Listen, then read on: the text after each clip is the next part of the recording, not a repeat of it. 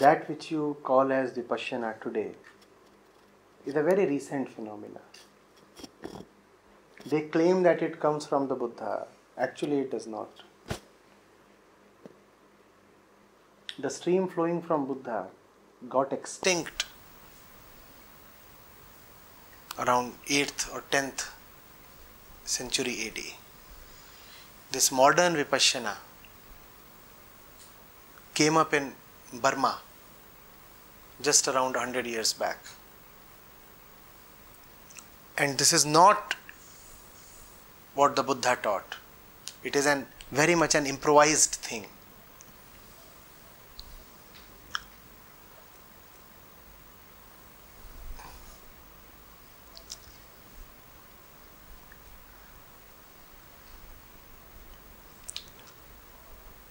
If you could really look, first of all, you would look into what you are doing right now. Why would you be someone who has the capacity to look at something as subtle as the breath, and yet he is not able to look at something as gross as his actions? It's about looking, right? Observing, vipashyana, observing rightly. The breath is subtle, actions are so loud. If you could look, what is it that you would first of all look at? Your actions. And if you are able to directly look at your actions, you really need to look at breath or this or that.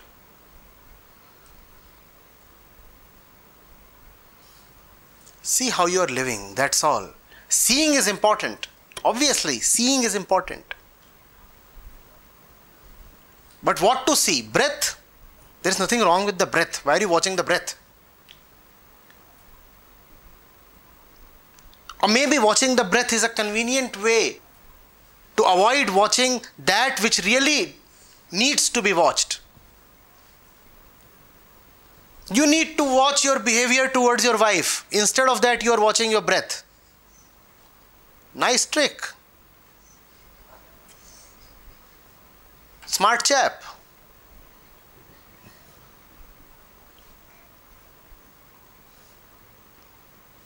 You need to watch how greedy you are towards your customers and how exploitative you are towards your employees. And instead of that, you are watching your breath. Nice, pretty nice. You need to watch your restlessness when you are waiting at the traffic signal. And it's so evident, it is observable. Look at the tension in your calves. See how you are constantly pushing at the clutch pedal or the accelerator, even though you know fully well that the car is in neutral. There are 40 more seconds to go before it goes green. And you see how your legs are twitching and you are fiddling with the controls. The moment it goes green, you honk. Now, is that not observable? Is that not observable? Then, what is all this drama about watching the breath, observing the breath? Can't you observe the thousand things that you are continuously doing? But probably you want to, as I said, avoid watching your real life, your day to day life. So you go for a 10 day Vipassana retreat. 10 day of watching the breath and then you can come out with a certificate. That helps the inner lie.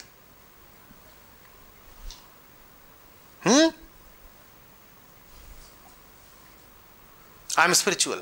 Now I can go back to my shop and continue adulterating and looting.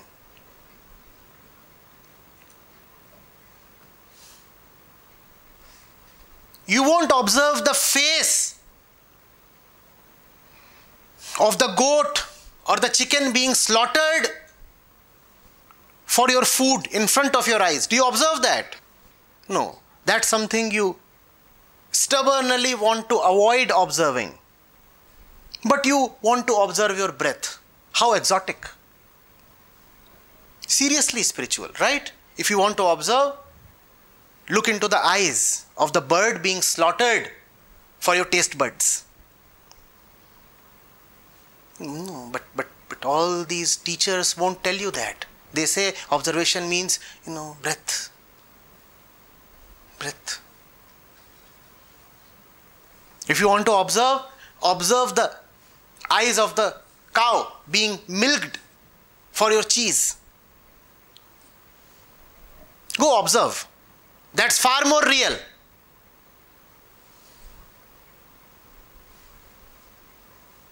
You want to observe? Observe your face after freshly receiving a bashing from your boss. Retire to the washroom, as you anyway do, having been spanked by your boss. And there, honestly, look into the mirror and observe your face. That's vipassana.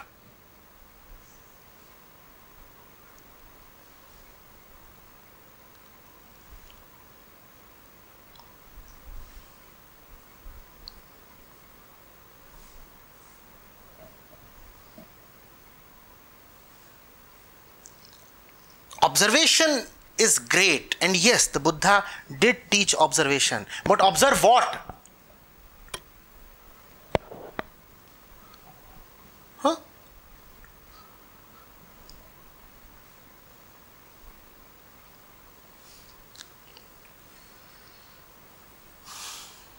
So all these meditation techniques of watching, observing the breath, all the apps and all of them are best avoided. Observe but observe the real thing. I'm repeating this. But they pose themselves as being we don't want to talk about them. We have very little time. Should we spend this time talking about chartalans and i don't even want to accuse them. They themselves are misled.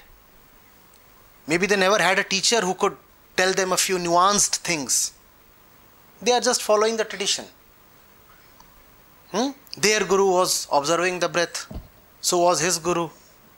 And so now they have opened a shop and all with all these things happening. And once you have been following a tradition, it becomes very difficult for you to break out.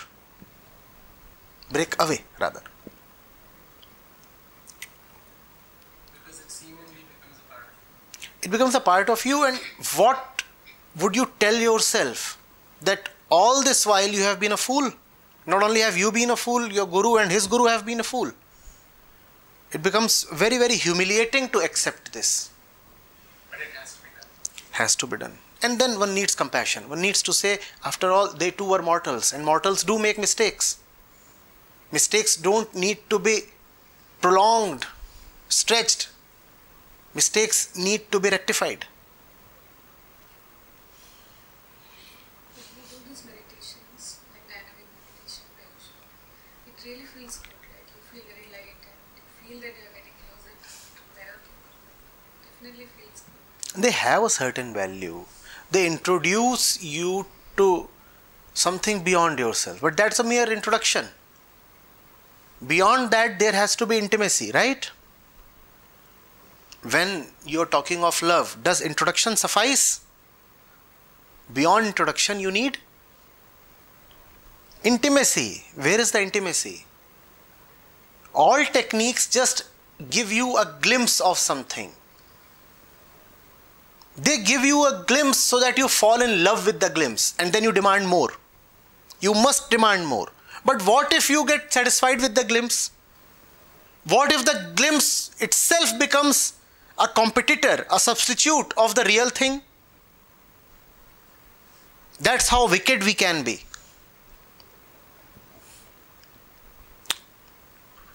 You were given a glimpse so that you now take a few extra steps to move into the land of the unknown, the beloved. But instead of that, you get the glimpse and then you retreat, and when you again feel restless, you again take the glimpse and then you again retreat into your habitual world, and then you again feel restless and you take the glimpse. That's how man misuses methods of meditation. So, when you are feeling very uneasy within, you use the dynamic method.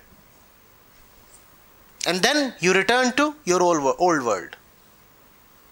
That's not good. That's not what the creators of these techniques wanted. If you're talking of dynamic, Osho himself categorically said so many times that ultimately you have to give up all methods. His favorite analogy was once the river has been crossed, you cannot keep sitting in the boat.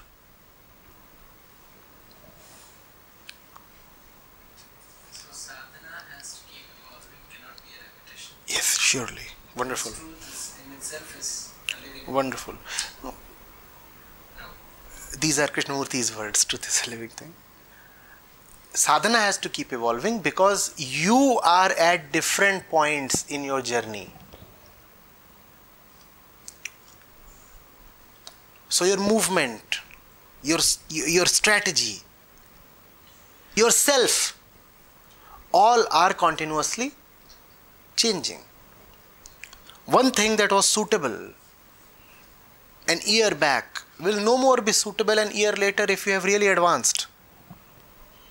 You cannot give class 6 textbooks to a class 8 student, can you?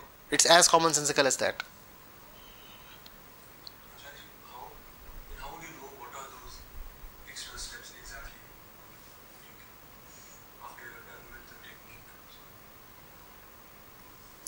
When you were in class 12th and you were chasing her, how did you know what to do next? How did you know?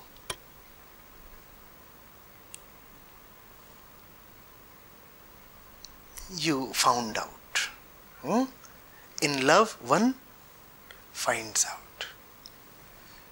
You just got a glimpse of her in the school fest, and she's from some other school, some other class. But you found out everything, including the name of her ex doggy. You figured out everything flat in two days, and now you're asking, having got a glimpse, how do I proceed further?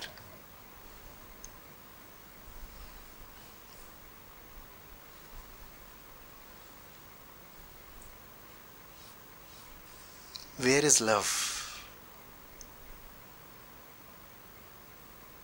Hmm?